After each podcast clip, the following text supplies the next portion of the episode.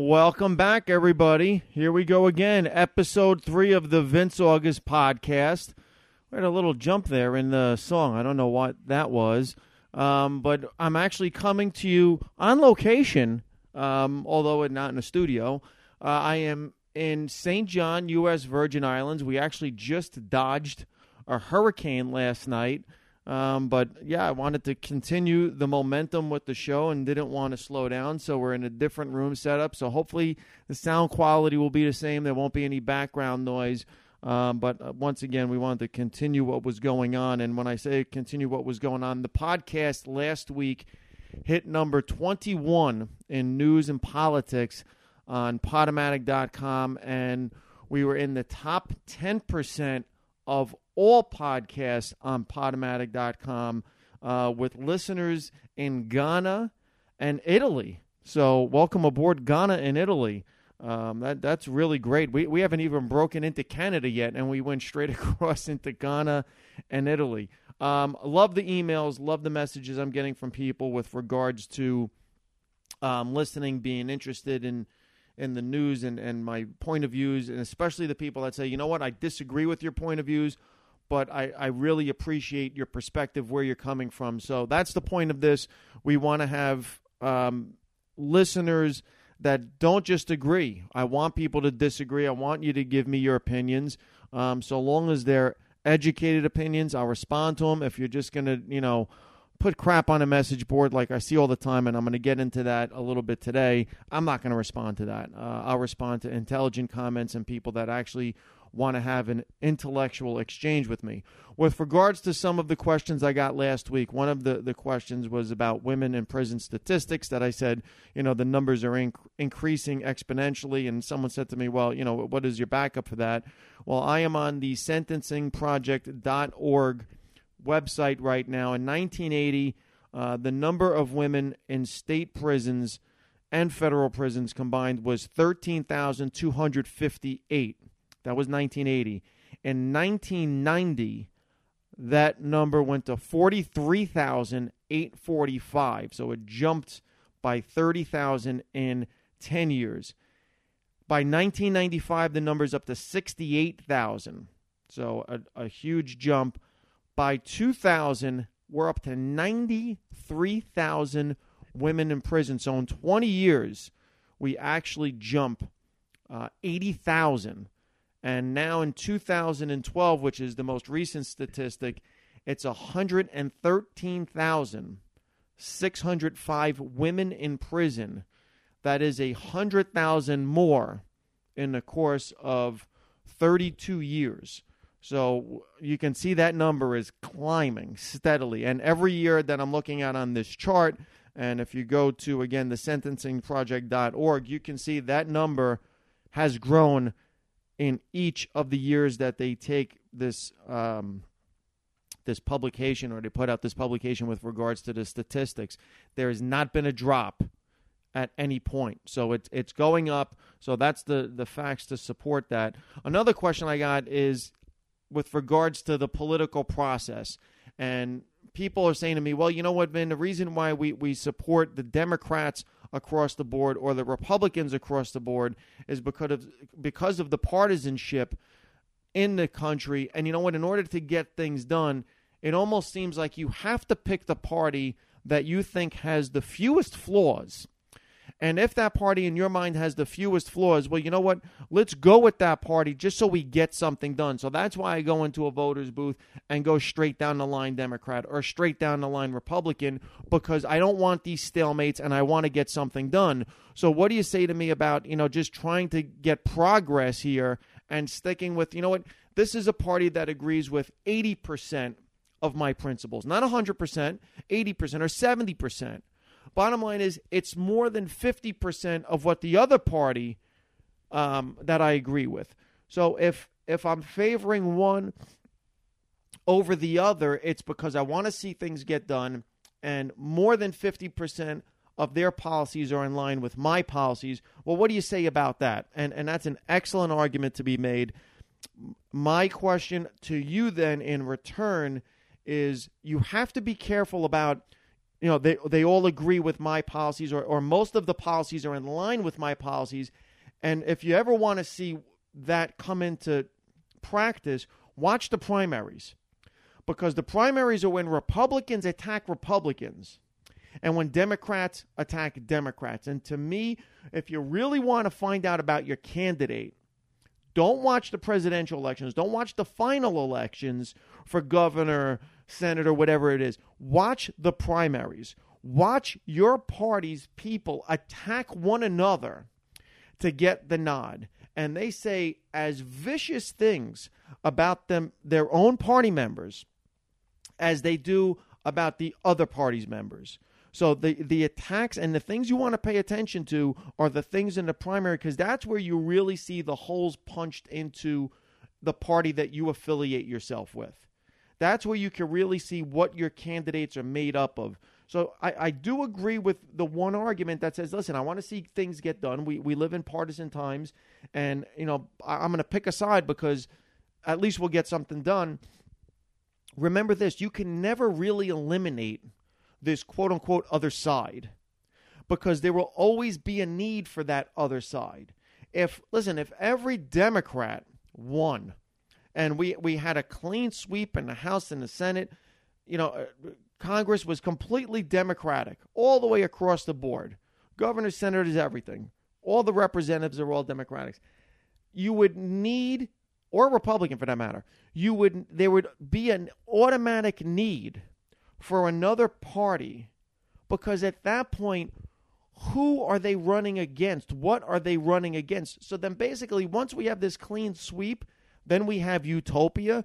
There will necessarily be a division and split within that party for people to get once again here we go the lobbyist the backing so if even if one party did completely take over the competition and the desire that you see in the primaries for different candidates to take control and to become an elected representative, you're going to see factions split off regardless. It's a necessary part of the process. So, really, the, the beast feeds itself by the necessity of the division. You have to have a, you have to have two parties opposing each other. It's it's simply what politics is. It's simply what governance is. And the only place you don't see that is in places that have dictatorships. That's where you're not seeing that. Listen, we saw Egypt go through what was it? Three governments in 3 years. Put one in, you know, revolution. No, we don't like that one. Oust them. Get them out. So even when you think you have what you want, there's always going to be that division so again, great comments, great emails from people. You know, I love that you, are taking uh, a part of this, but ultimately, the political process requires an adversary, and and the adversary comes in the form of wanting different policies, different lobby groups, um, and money. Again, we always go back to the same thing. It always comes down to money and the financial backing. And if you wipe out one party, those lobbyists will latch on to someone in the dominant party and convert them because money is the great equalizer. And you will always see that in terms of you know how the political waves of the country are going to shift and the tides will turn. So great stuff. Uh, I appreciate the comments. The thing, the topic I want to jump into that has been all over the news for a couple months now.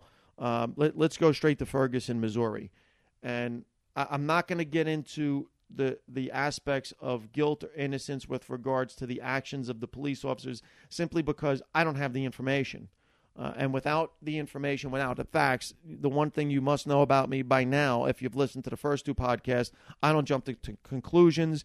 Uh, as a judge, I weighed all facts and all evidence. As a lawyer, I knew when to look at a client and realize you know what, I'm getting one version of a story. I need the, the prosecutor's version of the story. Or if I'm a plaintiff, I need the defendant's, you know, version of the story. I need to see those medical records from the independent medical examiner. Um, so I, I don't jump to conclusions until I see everything. What I do want to address is the protests and the riots. And I want to address it in the form of progress. And here's the problem with protests and riots and what we're seeing. One, The media loves this. Oh, they eat this up. This is their thing. They love protests, they love riots because racism sells big. Racism sells big, big in this country. It, it sells in the form of, you know what, we can just pack television commercials in. We can have all kinds of talking heads come on. We can have people yell and scream at each other on TV. We can show people getting arrested. We can show fire hoses and tear gas. And man, does that sell. So the media loves this stuff. And if you go on any message board, just pick any topic that is slightly controversial, slightly, and you will see the comment section on the bottom degenerate within minutes within minutes to racist comments, to things about Obama, things about um, black, white, things about, you know, again, all kinds of uh, racial overtones, stereotypical overtones, halfway down the comment section, sometimes almost immediately. So th- this is a hot button topic. Now, with regards to police officers, again, as a criminal defense attorney turned municipal court criminal court judge, back to criminal defense attorney. If you want to tell me that there are police officers out there that are abusing authority, I agree with you 100%.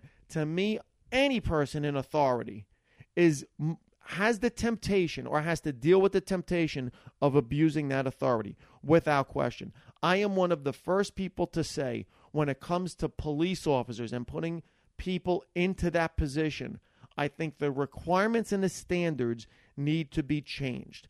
I, I think there should there's an age maximum. I know in New Jersey, 35 is the cutoff. After you're 35 years old, 35 years old one day, you can no longer take the police test. You can no longer be a police officer. I think while that age is an arbitrary number in terms of a top ceiling, I think there should be an age minimum.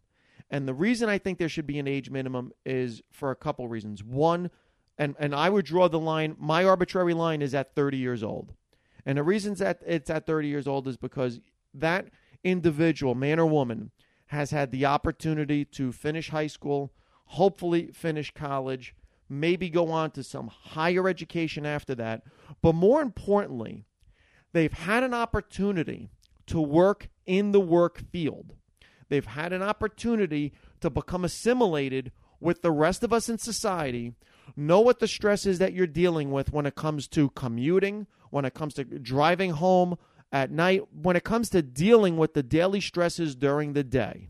So that when you are confronted by a police officer at a motor vehicle stop or whatever, you have a better understanding of why a person may be frustrated at that point of the motor vehicle stop. Now, I'm not saying that people have, a, because they have a bad day, have a right to react a certain way to a police officer. What I'm saying is, you know what? If we all can relate to one another, if we've all been in each other's shoes, it's going to be a lot easier for us to deal with each other as people. That's the first thing. I, I, think anytime you've had an opportunity to be in the workforce and then get a position of authority, you know what? You can relate to, to other people better. First. Second, I don't like giving anybody under the age of 30 years old, with the exception of our military, and even it happens in our military as well, the authority of a weapon, a badge, and a, basically a race car and say, go out there and stop crime. I, I, I have a, a big problem with that because, you know what? I think of what I was like in my 20s, and I consider myself to be a very responsible person in the sense that I was going to college, working part time, going to law school, working part time. And part time for me was 30 hours a week. I got out of the workforce into a law firm, was immediately trying cases, was saving up money to eventually open up my own office. And by age 30, I opened up my own office. So I was building something there during those years. I would like to think that I was very responsible and mature. I'm going to tell you right now, there was a lot of mistakes I made during that time because you know what? Your 20s are riddled with choices, and a lot of times they're bad choices. You, you haven't lived, you haven't experienced a lot. You know, a lot of times you're just coming out of school and your only experience is school. So to me, to throw somebody 21 years old, especially 22 years old, the authority of a gun, a badge, and a race car and putting them out in the street, a lot of times with a partner for six months and then on their own, that's a lot. In the military, it's different. And I'm going to tell you why it's in the, in the military, it's different because you have platoons, you have troops, and the pressures are different. You're not dealing directly with civilians.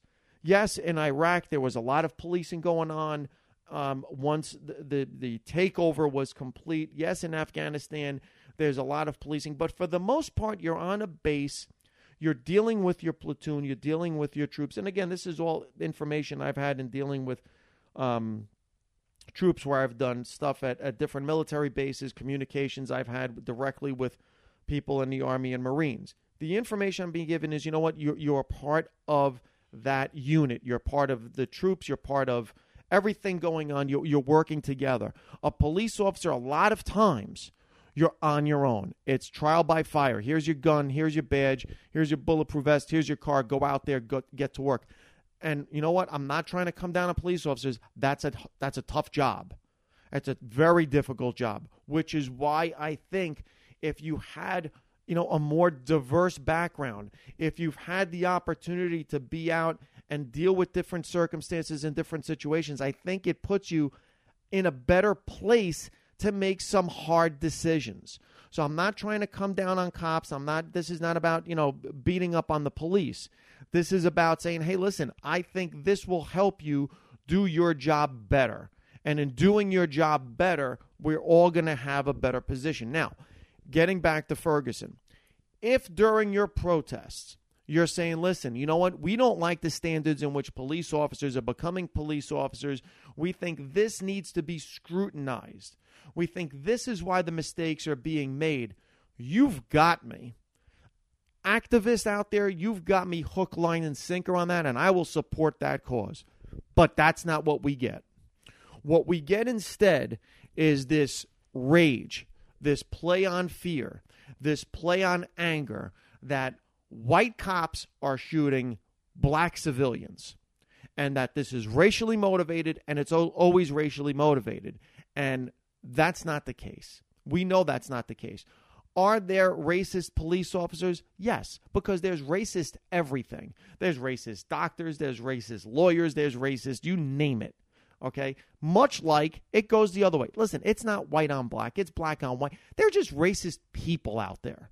There are people that don't like other races, like their own kind, and they're in every walk of life, period. Now, with regards to the activists, though, you know, if an Al Sharpton, if a Jesse Jackson were to come out in a situation where there was a shooting that was justified, where a white officer shoots a, a black criminal defendant or a black assailant, whatever you want to call a black suspect, and it was part of a shootout, and it was a justified shooting, if all of these activists were to show up and say, hey, listen, black America, African Americans, you know, this is where you make our cause different and difficult. Because here we are trying to say we are the victims of racism, we're the victims of this, we're the but when we portray ourselves in this situation, in a justified shooting, this is what everyone's going to point to. And if you look at the message boards, with especially with what's going on in Ferguson, Missouri, the ire, the anger on these message boards between blacks and whites, the statistics that get dr- thrown around, if the activists don't address those and say, yes, this is part of the problem, you know, one of the things that I do as an attorney that's made me, I think, successful, and my first firm that I worked with was doing a lot of workers' comp work. And, and the, the list that I had was a list in, in Hudson County Workers' Comp Court. And every attorney that came into this office, it was trial by, you know, again, uh, baptism by fire and trial by fire. You had to take on this list. And it was 156 cases, and no one liked to deal with the attorney from the Port Authority. And I went on this list and I sat down with the attorney, and the first thing I did was I acknowledged all of my weak cases. And I said to the other attorney, listen, Mike, you know what? I got about 20 dogs on this list. on those 20 dogs, I will sit down with the clients and say to them, listen, you don't have a good case here. This is a weak case. This is a case that doesn't have value. And our firm just, you know, we're, we're, we're going to take them all in. But I'm going to tell these clients listen, your weak cases are really affecting the stronger cases and your coworkers' stronger cases. You know what? Take a dismissal because, there, truth be told, there's nothing wrong with you. I went in and explained that to the other attorney, and he looked at me, and I don't know if it was for the first time, but this attorney appreciated the fact that I showed him my the weakness in my arguments, the weakness in my list of cases. And when I took out my strong cases and I looked at them, I said, Now, Mike, these cases we know have a value and I need to be paid, and these people need to be paid on that value. It made settling those cases a lot easier. That's negotiation. Negotiation is you uh, are willing to admit your weakness. You are admitting to admit the weak points of your argument. Why? Because your strengths, the strengths of your argument, are that powerful and can take you over and, and bring your cause to light that much more effectively that you don't mind exposing your weaknesses. You don't mind addressing those weaknesses. And that's what these activists are not doing. And the reason they're not doing it is because they don't care about the cause, they care about their agenda. And a lot of, listen, all of my friends that are black, that are Hispanic, that are of any type of minority, it's amazing how many of them, when they look at an activist, they say to me, that person does not represent my way of thinking. I don't know who put Al Sharpton in charge, but he is not the president or, or emperor or king of black people. Neither is Reverend Jesse Jackson or any of these other people. You know what? We are more than capable of speaking for ourselves. And I love that approach because ultimately, activists have one cause that they're pushing their own. Because if the, the agenda they were pushing was equality, the first thing they would do is, again, identify the weakness in their own argument identify the weakness in their cause turn around look at you know the people that they're trying to help and say hey listen you are not helping me help you okay by doing the things that you're doing you know and in this situation black on black crime is not helping us okay because we are being looked at as criminals uh, that are, are doing a genocide on our own people how are we then going to turn around and say that the genocide is really coming from white police officers and it's racially motivated? We're doing it to ourselves worse than they're doing it to us. So if an activist is willing to address that, then turn around and say, now listen, I'm taking care of our issues in house, but you're not making our culture feel any more protected by the fact that the hiring practices of police officers in this country okay is greatly skewed in the fact that there is a poor representation of minorities there's a poor representation of women on police forces the the guns that are being given to young white men in race cars that we don't know what their qualifications are I will be the first one to jump on that bandwagon and say, You are right. Let's fix this.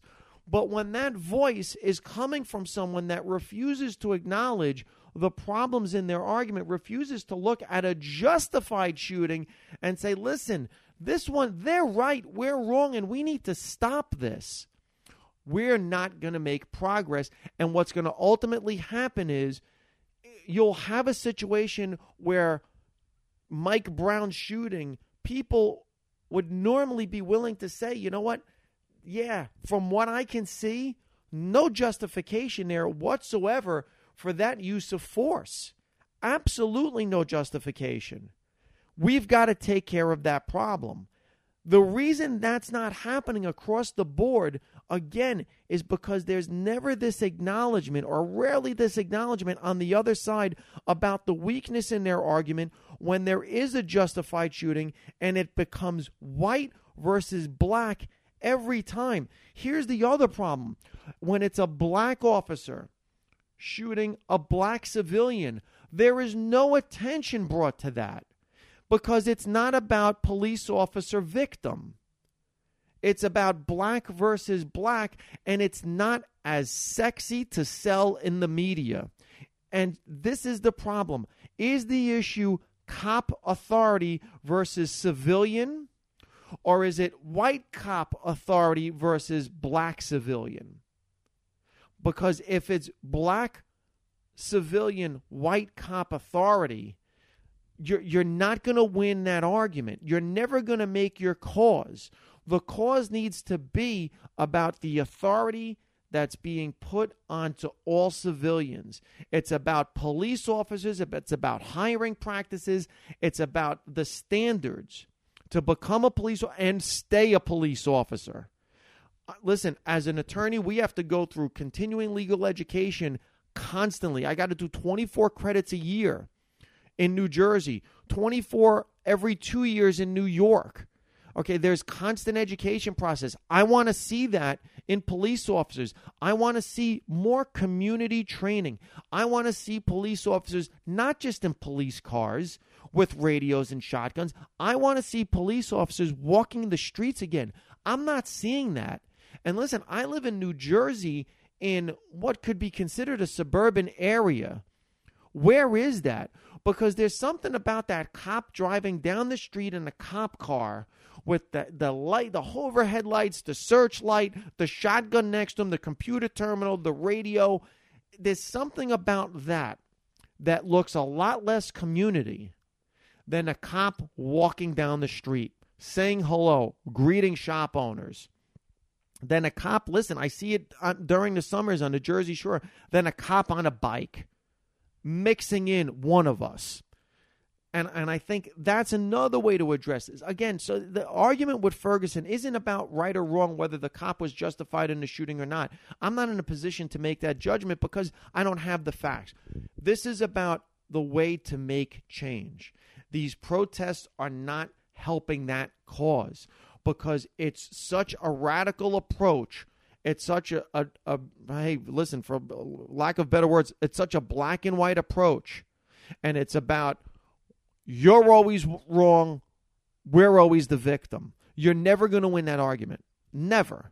So let's break down the argument as to what it really is about. It's about hiring practices, it's about training, it's about making sure these cops are more community oriented, it's about getting some type of equal representation, which is the problem with, listen, it's the problem everywhere. It's the problem in our government Okay, it's about having that equal representation across the board so everyone feels that they have a voice, everyone feels that they're part of the community and represented.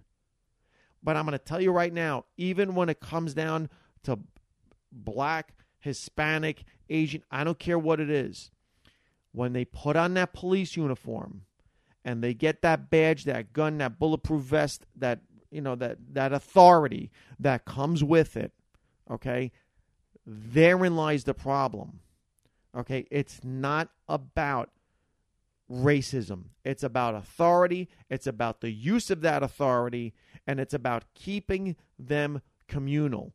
I see it in small towns where it works out, where the cops know the names of the civilians. Listen, when I grew up in Hackensack, New Jersey, which was, you know, that's the county seat in Bergen County, a lot of cops. You know what? We knew the cops. The cops knew us you know, we knew each other's names. You know, I could I see a cop and the cop knew my name and who knew who my brother was, who my parents were. You don't have that anymore, and you don't have that in between neighbors anymore. I I know the people that live live next to me to the right and to the left, the people that live across the street and to the right and left of them, and don't know anyone else. And that is part of the problem. We're not as communal. Maybe it's because we're very transient. We move around a lot, but you know it's that's the argument that I think has to be brought out in, in Ferguson. It's the relationship has to grow between officer and community. You have to build trust. You have to start building it that way. And you can't build trust by just saying, you're always wrong, we're always right, or vice versa. So that's my two cents on the Ferguson, Missouri, and the way to actually affect change as opposed to riots. As riots don't work all that does is make people, you know, say things that you see on the message board. Look, they're animals. That this is why cops are shooting. It doesn't work. Protest. I love protest. Know what you're protesting. Don't protest based on a, a slogan some activist comes up with. Protest based on the fact that say, listen, we're just asking for change. We're asking for something positive to be done with the authority of these officers. We're asking that these officers, the training continues. You, you will sound more intelligent. You will make more headway. And don't feed into what the media wants, which is, you know what? Listen, what do you think the media wants? They want to see black people being tased. They want to see the smoke grenades and the tear gas being launched into a crowd of black people. The media loves that. They want to get you riled up. Why do you think they're asking you those ridiculous questions that they ask you with the reporter and the camera in front of your face? My God, they play off of that. The media loves that. They want to show the stereotypical black person. They don't want to show the educated black person. And they want to show the stereotypical cop with the crew cut and, and the Oakley glasses and you know and and that look of just you know everything that screams racist cop. So stop playing into it, people. If you want change, you have to do it the right way. And the right way to do it is by knowing what your agenda is and not continually feeding into exactly what the media wants, exactly what these activists wants, which is this racial disharmony, this again, this civil war, and it's black, white, it's Republican, Democrat. This is what our news wants. They love division. All television shows, if you've ever tried to write a, a pilot for a TV show, you know what we're constantly told as writers? Conflict. We want conflict. Conflict sells. Well, if it sells in in fiction, believe me, it sells in reality even better. Look at reality television. It's, throw women together and get them to fight. This is what it's about. Um, I, I, beat that one to death. Let's move on. Uh, next one. Sayreville, New Jersey. There's a story coming out of Sayreville High School where um, seven students are being charged potentially as adults um, for hazing and sexual abuse. Again, I'm not going to get into the determination of guilt or innocence because there's still an investigation going on. But one of the things that, because this had to do with the football team, Sayreville High School basically killed the football program for the rest of the year.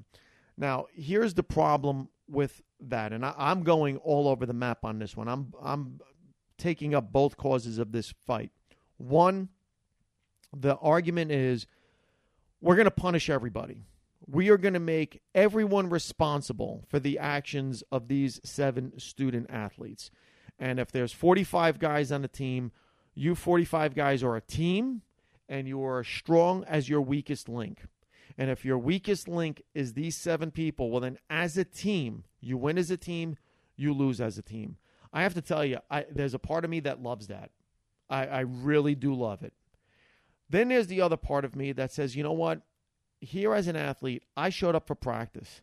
I busted my ass in triple sessions in August. I got myself ready. This is my senior year. This is my junior year. This is my time to shine. I had maybe some Division 2 scout coming, Division 1 scout. I'm trying to get a scholarship. And now somebody that I don't hang out with who just happens to be on the same sport I'm on is doing something I don't know anything about. I sure as hell can't stop because I don't know anything about it. Because you know what? I show up for practice. I go out there. I bust my ass. I get out of my uniform. I go home. I do my homework. I don't have anything to do with that. Now, I'm going to be punished for what that kid is doing. Why should I be punished for that? And there should be some type of remedy for that. Whether the remedy is that the football team continue without those seven players. Well, a lot of people say, well, the team's going to stink. And, you know, those seven kids are the best seven. Hey, who cares? You know what? You seven are off the team. You shouldn't hurt the other 38 players. And, and I'm, I'm using numbers that I don't know. I don't know how many kids are on that team. Maybe there's only, you know, 25 kids and you take seven off the team and, and it just, high school can't field the team. My point is looking at this in terms of punishment. What's the right way or wrong way to handle it? Taking those seven kids off the team, hurting the team, and then they go out there and they get blown out in every game. Well, that doesn't help those kids that were maybe being scouted look any better and it hurts them overall. But at the same time, they're playing. So, what's the right thing to do there with regards to play or don't play? I've always taken the attitude you punish the people responsible.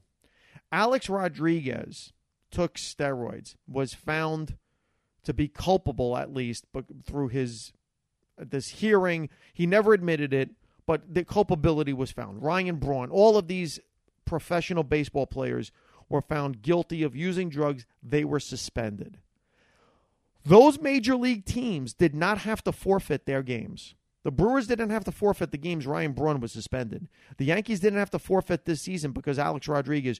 So all of those players, now they're professional athletes, but they're still part of the same team. They're all wearing that brand. Major League Baseball, they're all wearing the New York Yankee logo or the Milwaukee Brewer logo. That that's again, win as a team, lose it as a team. So we're saying in professional sports, well, you have your own individual contract and you're just basically a bunch of mercenaries playing on one team. You're not really a team it doesn't work. I think that's a bad example for kids because then we're saying, well, when you get to the level of you're getting paid, then it's different. And I think in high school, in this situation in Sayreville, I don't think they should have disbanded the whole football team. I think you take those seven kids, you get them out of the high school, you punish them, and then the team, hey, you win, you lose. At least you know the guys that are left on that team, whoever's left standing on that team, you knew you did it the right way. You can then uphold the tradition of Sayreville. And I have the same feelings about Penn State. To punish the players for the actions of some outside coach who would come in or someone else's actions, to punish the student body, that really, what could they have do to stop? Now, you want to fire all the coaches you wanted to take care of Paterno, which they did before he died. You want to get rid of the administration. I don't have a problem with that. But to punish the kid who decided on going to Penn State, who wanted to watch his, you know, this school play football because his father went there and his father before him, and there's a tradition. And, you know, I, I did the right thing as a player and I practiced and I didn't see anything going on in any shower in any kid. How could I have stopped that? It would have been impossible for me to stop it. But now somehow this is my responsibility. You're putting this on me. I didn't see anything, I didn't hear anything. How the hell am I supposed to do anything? And this situation in Sayreville to me is it's, it's similar. Now, who do we hold responsible in a situation where we say, well, you know what, the football team can't continue? By putting the rest of the team out there without these seven players, we are now putting the rest of the team at risk. Because now we have players that maybe shouldn't be starting that could get hurt that you know we have to throw freshmen in and, and they're not ready for that. So you know what? We're going to take a year off. Or we're going to treat those games we'll take the loss we'll take the forfeit as a scrimmage we're going to do something else other than that. Okay. If you can't play the game, well, now who's to bear the responsibility of those kids that did it the right way, who were raised the right way, and didn't make the mistake? And to me, without a doubt, without a question, the parents of those seven kids that are ultimately culpable for what those kids did in sexually assaulting abusing and bullying the uh, the victims in that school those parents should be held 100% responsible. End of story. They should be sued civilly. They should be responsible for any lost scholarships that could be proven. They should be responsible for damages for the other kids who can't play because they didn't raise their kid the right way. Because if there's somebody that should be responsible for the actions of those kids, if your kid is in high school and he is bullying another kid to the point of sexual abuse, you are not doing your job at home. You are to blame. You failed that kid. And in failing that kid, you failed the kid that your kid abused. And you should be held responsible because I have said this a hundred thousand times and I will say it again. You are not your kid's friend. You are your kid's parent. Stop trying to have a relationship with your kid as a friend. Be a parent. Your kid doesn't need a friend. Your kid has a school full of friends. Your kid has a neighborhood full of friends. Your kid does not need a friend in that house. Your fr- your kid needs someone to be a parent, to be a disciplinarian, to give that kid guidance that they can't get on their own. And if you can't do it and your kid screws up in life, that's your fault. That's on you, parent. You screwed this up. And you should be responsible to those other kids. And maybe that will send a message to parents to stop pushing the blame on teachers, on principals, on football coaches, on music instructors, and everywhere you drop your kids off that you think they're then responsible. No, that's a bailment situation. Like when I drop off my car, you're just in charge of my car, making sure my car doesn't get dented while I go to someplace and come back.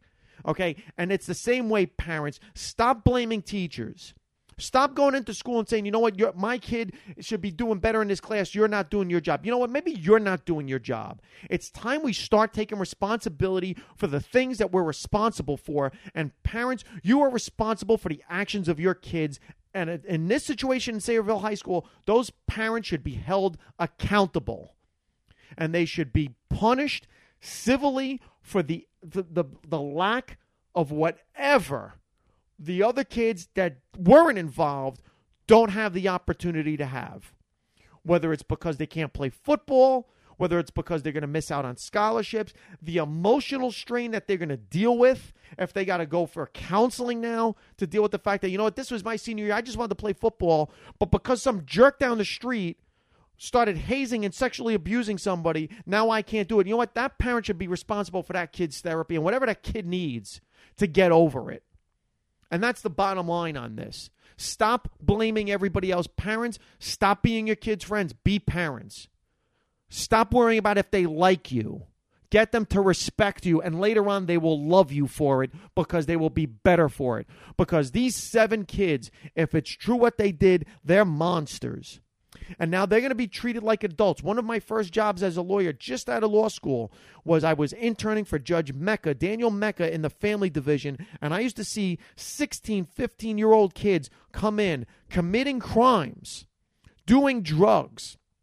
And the number one thing was, I hate my parents. And we would have these parents come in, and mind you, these were not black kids. These were white kids from affluent neighborhoods. I don't like my parents. Why? Why? Because you know what? My father didn't let me use the BMW this weekend, and normally he gives me the car, and now he didn't give me the car, and my father's a dick. And we would hear this from kids. And then the parents would come in almost like hat in hand. You know what? I'm sorry. This is my, probably my fault. I should have just let him use the car. What are you kidding me? You want to talk about a bully? That's a kid bullying his parents. And we used to see it all the time. These parents were afraid to lay down the law, or they were absentee parents because they had someone else raising their kid their housekeeper, a nanny. And listen, I understand there's some people out there that are working, whatever, but you know what? Be responsible, raise your kid, take responsibility for your kid. That's a big, big problem I have, and that's what's going on in Sayreville, and that's who should be responsible for, for what's going on in Sayreville. That's ridiculous. My final one is a quick hit with regards to this thing with the Washington Redskins in South Park uh, did another hysterical episode on on you know playing on this use of the name Redskins and people taking up the cause and oh my God, American Indians are offended by this, and it you know my issue again isn't about the use of the name Redskin, which I don't have a problem with. And people say, well, that's because you're not American Indian. No, here's my problem with the whole thing. The people taking up the cause are not even Native Americans. And I can't stand it in this country when we have people take up the cause for somebody else because it's just, you know what, I need a cause. I need to be attached to a cause. So, you know what? I'm going to take up the cause for the American Indian because they're being mistreated, man, and they need a voice. You know what? Let me tell you something. In this day and age, with Twitter, with Facebook, with all the social media, with podcasts, with every outlet that everybody has, trust me, anybody who wants to make a statement to defend themselves or defend their action has the ability to do it. And, you know, shame on people who feel like they have to take up the cause for someone else. And you know what? You're not being some hippie rebel by picking up a Redskin flag and going down to Washington, D.C., and standing in front of Daniel Snyder's office and saying, This is wrong, man. You need to stop this. Okay, because if that's really what you think the problem is in the United States, if that's really the cause you're attaching yourself to, that the fact that American Indians are being mistreated in 2014 because one NFL team has the name Redskin on their helmet. When you got the Kansas City Chiefs in Kansas City, you got the Florida State Seminoles where a guy dresses up as an Indian with a spear, and you have this going on all over the country, but you think the Washington Redskins are the problem with the plight of the American Indian? Stop it. Get over yourself. You want to attach yourself to a cause, attach yourself to a real cause. Attach yourself to the drug problem in this country. Attach yourself to the homeless problem in this country. Attach yourself to the economic inequality in this country and around the world. But if your big thing is the Redskins, that's the reason why the American Indian is. How about the fact that they were slaughtered for years in this country? That's really was the issue it now all of a sudden isn't, oh my God, here we go. We're going back to the days of Cowboys. And then why aren't there people mad at the Dallas Cowboys? Maybe using the phrase Cowboys is somehow derogatory. I mean, we, we can go crazy on this, people. Stop with taking up someone else's cause that you just, it's just the hot topic thing to do. And you want to be in the news and the media. Oh, God, get over yourself. Okay, there are more important things to worry about than what the hell the name of the Washington Redskins is. And if that's your big issue, trust me, you've got a pretty good life. You you must have it really well wherever you're from that that's your hot button topic. Anyway, um, again, love doing these podcasts. This is, I, I, feel, going really well based upon the reaction of everyone out there. This is me just ranting into a microphone and trying to make a difference. I'm trying to come up with support for all of my arguments without making judgments um, again, listeners in Ghana and Italy, you you help me along with everyone else, friends, uh, supporters.